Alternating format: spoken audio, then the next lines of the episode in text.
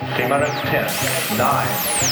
going to have to turn around all those people who keep saying, but we've always done it that way.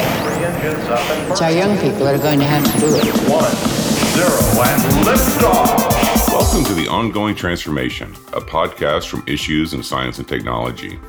Issues is a quarterly journal published by the National Academies of Sciences, Engineering, and Medicine and Arizona State University. I'm JD Talasek. I'm the Director of Culture Programs of the National Academy of Sciences. The National Academy of Sciences is hosting a poetry and science exhibition in Washington, D.C., entitled Poets for Science. It runs from the time of this recording through September 8, 2023. The exhibit is organized by the Wick Poetry Center at Kent State University. So, what is the relationship between poetry and science? How are they similar? On this episode, we'll explore the connections between poetry, neuroscience, and society with poet Jane Hirshfield and neuroscientist Virginia Sturm. Jane is the curator of the Poets for Science exhibition. She is an award winning poet and author of nine collections of poetry. Her work encompasses a large range of influences drawing from the sciences, as well as the worlds of literary, intellectual, artistic, and spiritual traditions. Virginia is the John Douglas French Alzheimer's Foundation Endowment Professor at the University of California, San Francisco. Her research focuses on identifying the neural systems that support emotion and social behavior in neurodegenerative disease and neurodevelopmental disorders. Jane and Virginia, welcome. I'm glad you're here, and I'm so looking forward to this conversation. It's great to be here. Thank you. Thank you. It's nice to be here. Fantastic. Jane, I wonder if we could just start with you. Could you tell us a little bit about this project that you're a part of called Poets for Science and why a poet of your caliber is interested in this conversation? Well, I'd be happy to, and I'll try to keep it short because I could take the whole time. I began being interested in science as a child who never really studied the sciences. The scientific references have been present in my own poems from the beginning.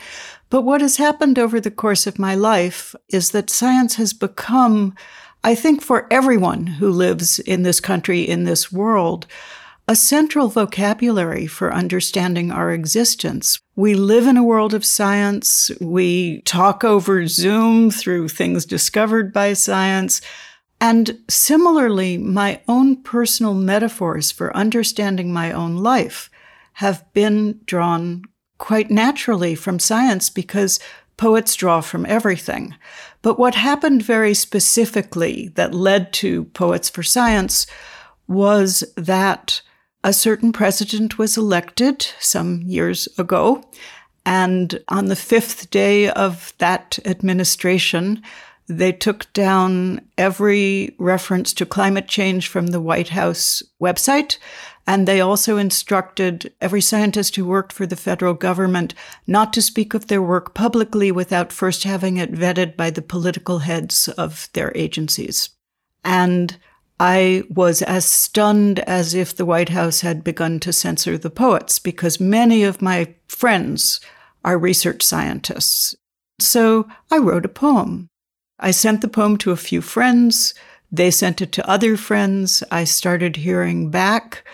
And very shortly after that, the March for Science was announced uh, to happen in Washington, D.C. in April. And I said to a few other friends over a dinner after a poetry reading, I wonder if the March for Science would like some poetry present at the march. Do you think that's a good idea? And everybody said, yes, that's a lovely idea. I sent a little note with six ide- with seven ideas. And a few weeks later, I got something back from the organizers saying they loved six of them. And we ended up with a tent on the Washington Mall with poetry workshops being given to the public. There was a teach in before the march. Uh, so there was a tent with human sized poetry banners, you know, lining the inside and the outside of it, poetry workshops being offered, a way to write poems digitally through your smartphone or, or the iPads that they had there. I read my poem to 40 or 50,000 people. Um, and I had thought this was a one day project, but by the time it happened, a different event in Brooklyn, the Universe in Verse, they asked for the banners. And so the banners went on a bus up to New York from Washington. And it became very clear that this wasn't a one day event, that the installation was wanted other places. It's gone up in nine or 10 places around the country in the intervening years. And while it began as a very distinctly activist project, it has turned into a project of alliance, of mutual delight in these two creative endeavors, these two ways of knowing the world that share so much and yet people think are different. So, you know, the very phrase poets for science, you could see people's faces when they came near the tent and saw it. You could see them do double takes and then go, what on earth could that be? And then they would begin reading the poems and their faces would change into wonder and awe and amazement because they would find some poem talking about their own discipline. Uh, there are poems about math, there's poems about telescopes, there's poems about MRI machines, there's poems about natural history. And so I think of it as a form of mutual support in which the microscope and the metaphor are seen not as different, but as part of the great human endeavor of knowing our lives more deeply. Jane, that's really wonderful. And I, I think we have Virginia with us, who is a scientist and who just happens to do work specifically around neural systems and emotional and social behavior. Virginia, I wonder if you could tell us a little bit about your work and specifically how it might help us understand what is going on in the process of understanding language and maybe specifically literature and poetry. Sure. Um, I'm a researcher at the University of California, San Francisco in the Department of Neurology at the Memory and Aging Center. And there I study emotions in people across the lifespan, but we often focus our studies on people with various clinical disorders, such as different forms of dementia. And also, we have a separate line of studies looking at children with various neurodevelopmental disorders, including things like dyslexia. So, our broad goals are to understand emotions and how they are represented in the brain and how they can go awry in different disorders. Sometimes emotions are reduced and impaired, and other times, actually, emotions are enhanced and elevated and lead to wonderful strengths and talents. And so, through all of these different lines of research, we've gotten to explore how the brain interacts with the body in order to produce these changes in autonomic nervous system activity, such as changes in heart rate and breathing and sweating on your hands and changes in your facial expression all contribute to these feelings that we have during different emotional states. And emotions are important not just because we feel different ways, but really because they motivate us to act in certain ways. So, you know, in Jane's story, she was describing that she felt maybe perhaps outrage or anger, I'm just guessing, and it motivated her to take action and to literally go to Washington. So, that's the power of an emotion is it drives us to act in certain ways. So, literature and poetry are really interesting to think about in terms of emotion because they're written and verbal forms of art. And so when we think about language and more verbal forms of expression, we often think of the left hemisphere of the brain. And the left hemisphere is very important for things like reading and spelling and forms of math. And this system is very critical when we read a book or we read a paragraph or we read a poem. But the other really interesting thing to think about when we think about poetry specifically is all of the nonverbal stuff that we imagine immediately upon reading these beautiful words. So each word, in and of itself, has a sound associated with the different letters. Um, it has a shape when we write it on a page. And those are kind of the more linguistic elements of the word that we have to process with our brains to see it and transform those shapes into sounds that we can hear in our minds and then we link them to meaning. But these words also trigger lots of feelings within us and different emotions. And we imagine things, we go into our own minds, we can imagine the descriptions in the in the poem or the or the book. And we might care a lot about the characters that we're reading about, or we might feel very powerful emotions based on the choice of words that the author has selected.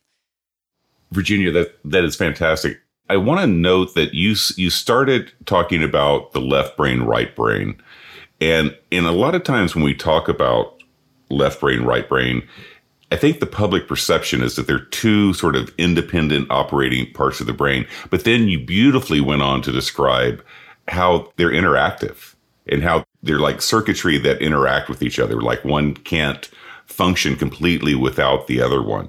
The sort of the intuitive and the rational uh, which is I think a lot of what you know Jane is talking about when she's talking about the art and science that we have these divisions, but they're not really divisions within our brain, not in the not in a sort of siloed academic sense. I wonder if you'd talk a little bit more about that. Yeah, the the left brain and the right brain uh, dichotomy is helpful. You know, it's simple. It's a framework I think people uh, intuitively understand, and it does explain some things, but it, it is very oversimplified and misses a lot. So as you as you mentioned, there is some idea that the two hemispheres are a little bit in competition and that you know we say oh i'm right brained or i'm left brained I, I, don't think it's that that simple because as you noted the connections between the hemispheres are inseparable you know and even words that we think are very left hemisphere based, for example, that might not have a clear emotional tone to them or, you know, a word like computer or desk. However, there's been lots of studies suggesting that even simple words we have we actually have feelings about them. You can tell me if you like the sound of the word or the word computer or desk. We have feelings about that word. It's attached to memories. It's attached to facts. And the words themselves can trigger feelings in us again via our physiology and maybe our our movements. And we can't separate that from just the word itself. And so in poetry in particular because words are so selectively chosen um, and i'd love to hear from jane about that process of searching through her own brain for the perfect word in a poem or in a line of a poem, I imagine one must have to have access to a library of lots of words. But then it's also really using that word to conjure up images and feelings in the reader that are very nonverbal. And that's where the left brain connects immediately to the right. And I wonder if poets actually have a super highway between the left and the right, especially in the front parts of the brain, to link these words in ways that the rest of us would never even imagine linking. Well, Virginia, I think the way that you described sort of the emotional connection with the word, not just what the word means, but our our memory attached to that word, I think that's poetic. And I'm sort of thinking maybe we have a scientist who's actually a poet here. What do you think, Jane? Well, Virginia and I have some history in that I've been a poet in residence for the Memory and Aging Center in the Neuroscience Department at UCSF. And so we've had this conversation over time, and she is one of my favorite research scientists because all her areas of interest and her ability to express them the way she does are so close to my heart. I think what Virginia is describing is what I think of as the very technology of how poems work. Because after all, a word is merely ink on a page. You know, there, there is nothing in ink on a page. It is two colors that contrast and some shapes, and it is utterly without meaning until first the writer and then the reader takes these sounds or these printed shapes and brings them to life as if you were blowing air into a balloon. You give them their actual life and tension and visible existence and great buoyant, ebullient beauty by bringing your full embodied, experienced life into them. It's the only way poems work. Symbols are empty without our human body of knowledge coming into them and giving them meaning. Meaning itself is an incredibly slippery word. When I have tried to look for definitions of meaning, it kind of evaporates under you. The etymology of it goes Old English. So Latin, it's a little related to, you know, men's thinking, mental. Old English, it's merely, it's strange to say, tell, or complain. But Old Irish, to wish, to desire. And so, you know, the meaning of meaning is very hard to put your finger on verbally. And yet every one of us knows in our body when something feels meaningful. One of the things which fascinate me is poets have intuitions about things that scientists can then either prove or disprove with, you, you know, instrumentation and investigation. And a line that came into one of my poems, because I like using science in poems, uh, was a discovery some good number of years ago that if somebody says the word orange, the taste center of the brain activates. And this goes to Virginia's work on empathy, in that, you know, if an orange is only meaningful to you through your own taste buds, if you've never eaten an orange, you don't know what the meaning of orange is. I, I of course, mean the fruit and not the color. Um, and poets often have to distinguish such things. You might realize that you'd put the word orange into a poem and it wouldn't be clear which you meant. And then, because you are trying to direct the reader's experience into something somewhat similar to the experience that came to you as you were writing the poem, maybe you have to specify that it's the fruit. Maybe you have to put the orange in a bowl. You have to both draw upon and be very particular about the words that you're using in a poem if you want to evoke a particular fully embodied experience. One other thought that I've had was when you, JD, were talking about intuition and rationality. And I think these are less divvied up between our disciplines than, you know, the first thought response to them might be. I think scientists must be deeply intuitive in order to find their question, to find their hypothesis. And poets must be deeply rational to test whether what they've put on the page is going to hold any meaning for anybody else.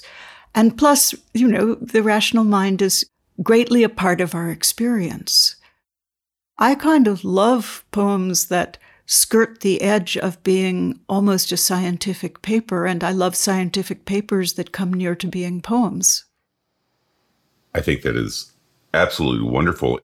I've had the opportunity to to speak to a lot of artists and scientists, a lot like what we're doing today, and over and over again, I've observed that the similarity lies in the process, the process of what we think of the artistic process and the scientific process, and it's just exactly what Jane was was talking about. That it is very similar in certain aspects. The the point of discovery, the creative uh, approach of how to ask the right question or the right type of question. Um, these are all things that I hear scientists talk about, but there is also often thought of as the domain of the writer, the poet, or the artist. I do want to go back to the word empathy.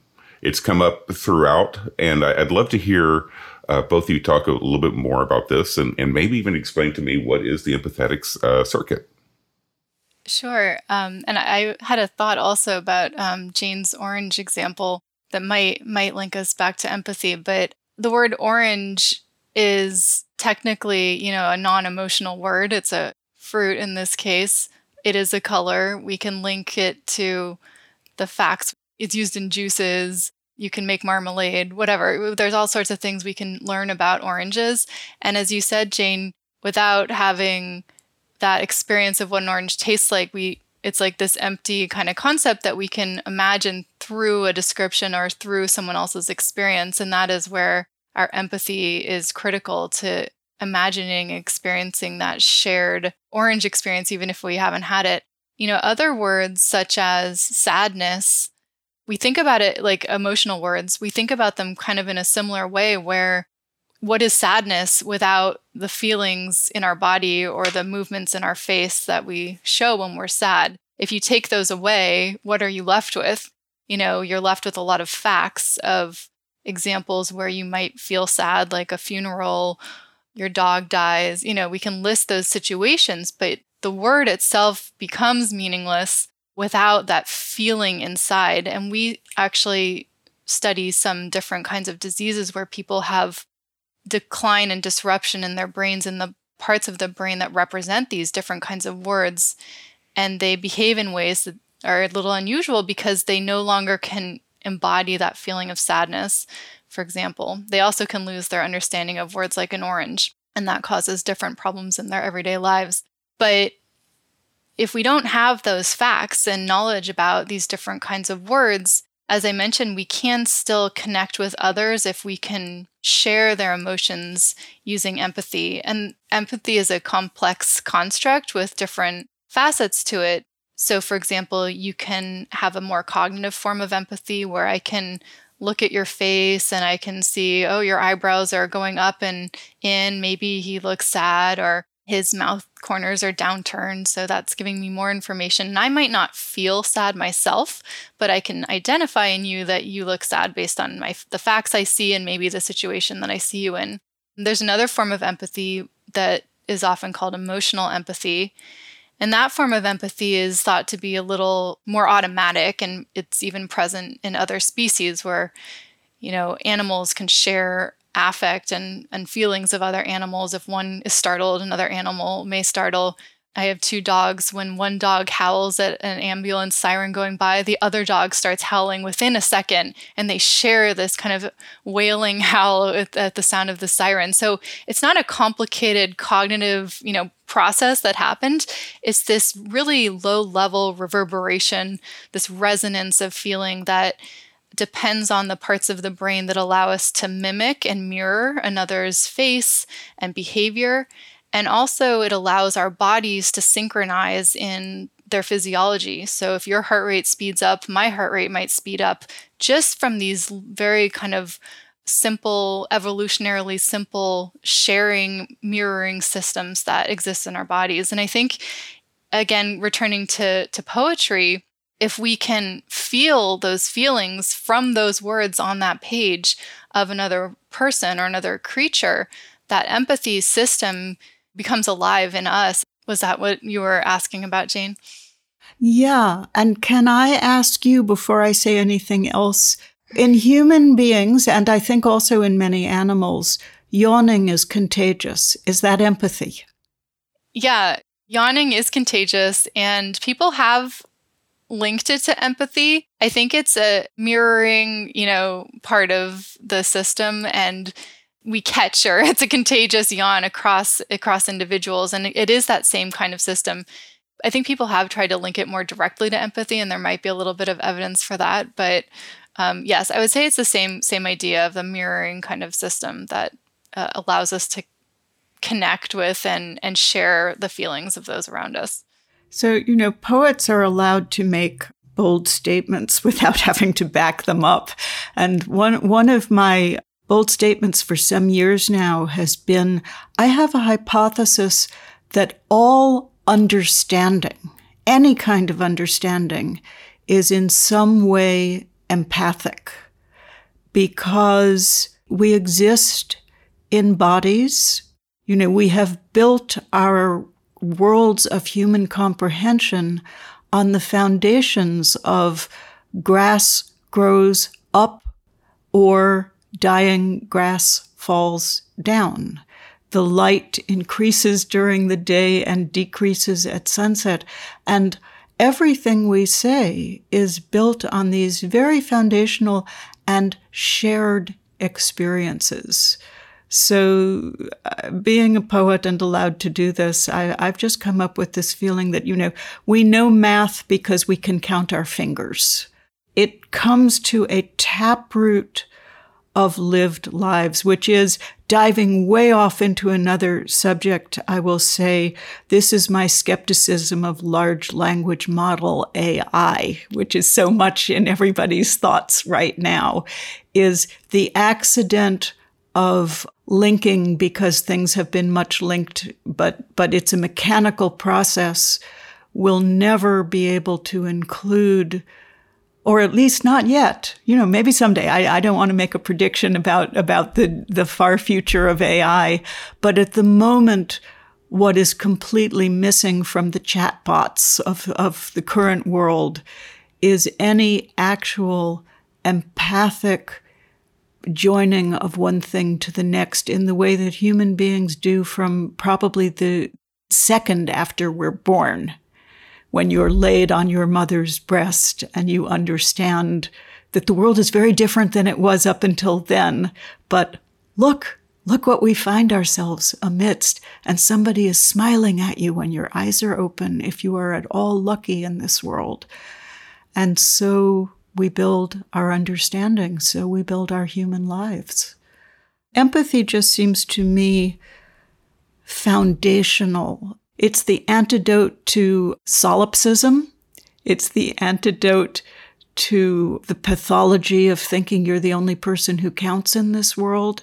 And we are, after all, mammals, and we are social mammals. We live in communities. Evolution put this into the mammalian brain because it helps you survive. And the great bonus of it is it gives you pleasure and fear, you know, pain and comedy.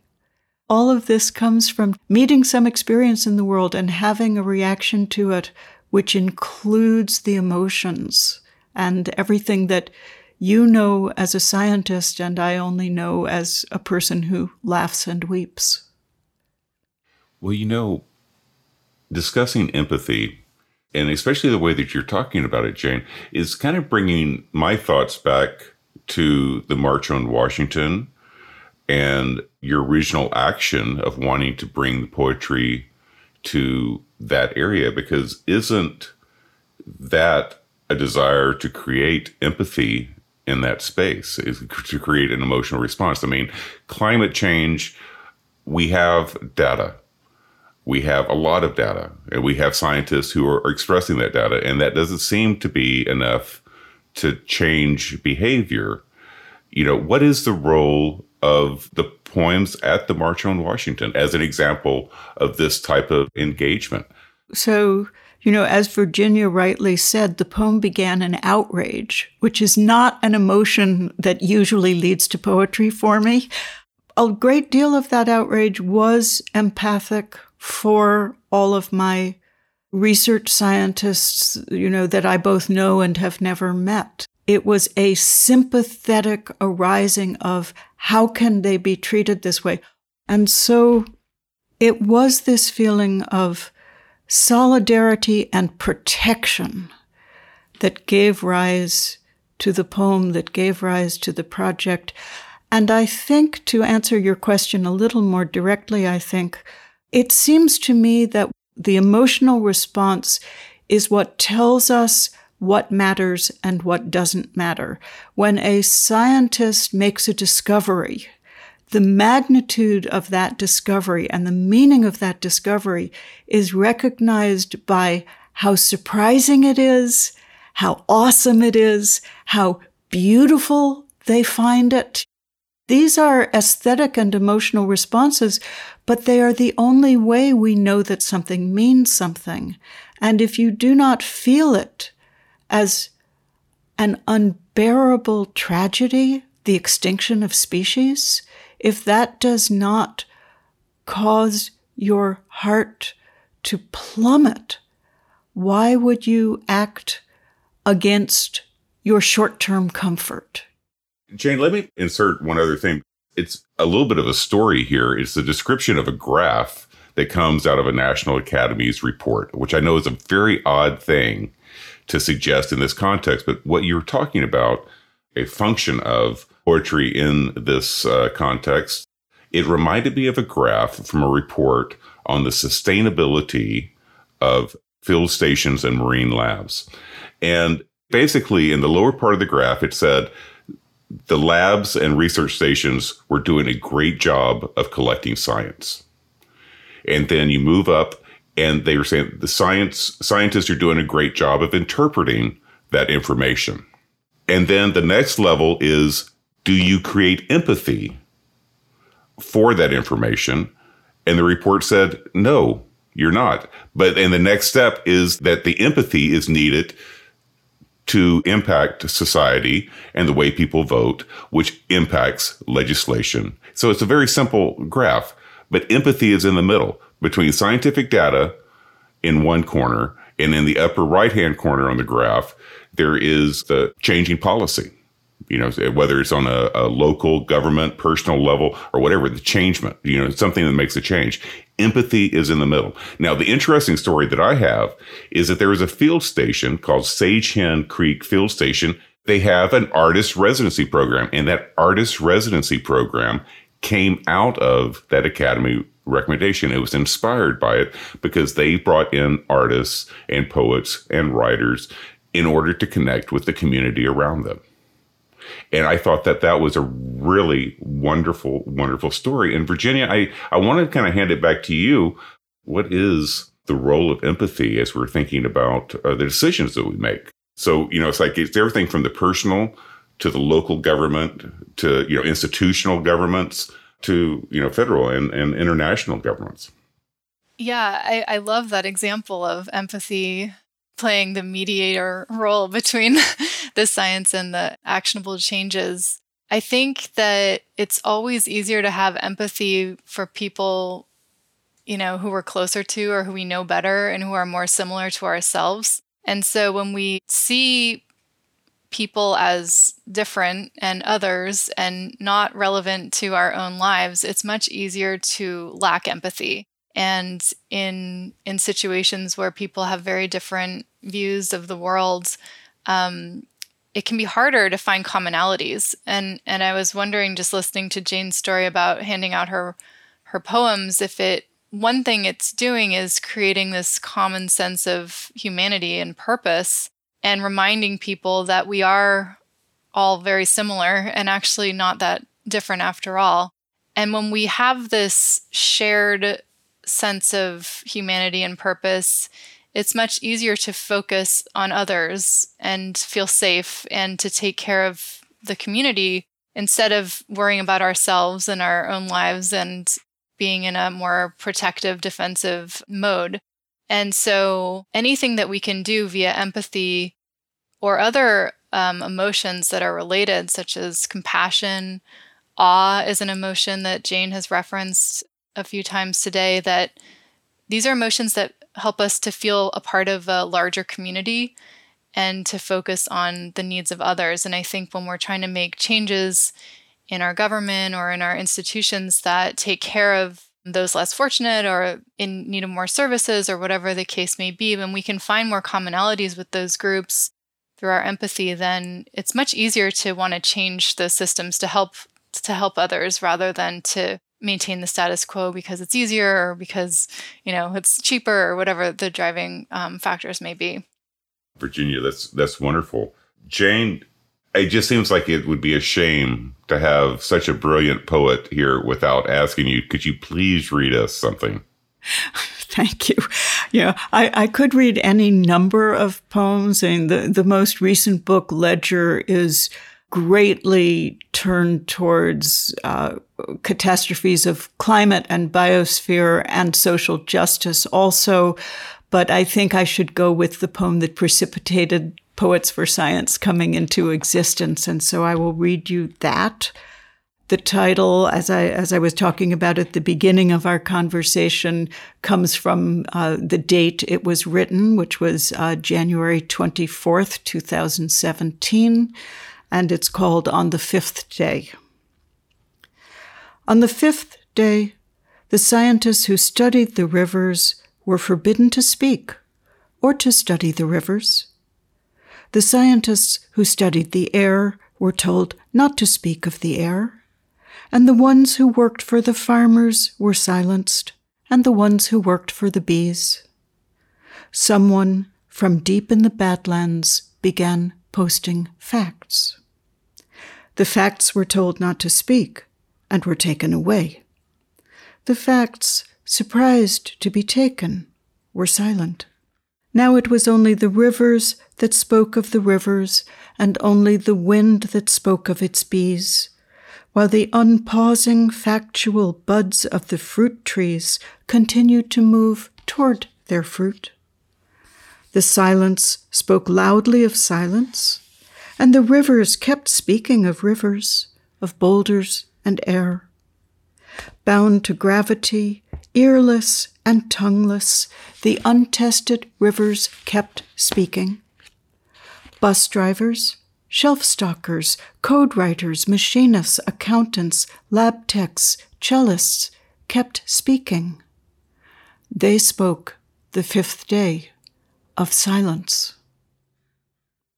Now, one of the great things about reading that to the uh, people gathered on the Washington Mall. It totally startled me when I when I mentioned the bees. There happened to be a big group of people near the front of this very large crowd who were dressed in bee costumes, and they started jumping up and down and shouting and waving their placards. And when I mentioned the Badlands, you all probably remember how that day, when everything was silence, people began tweeting facts from the Badlands and then they were shut down.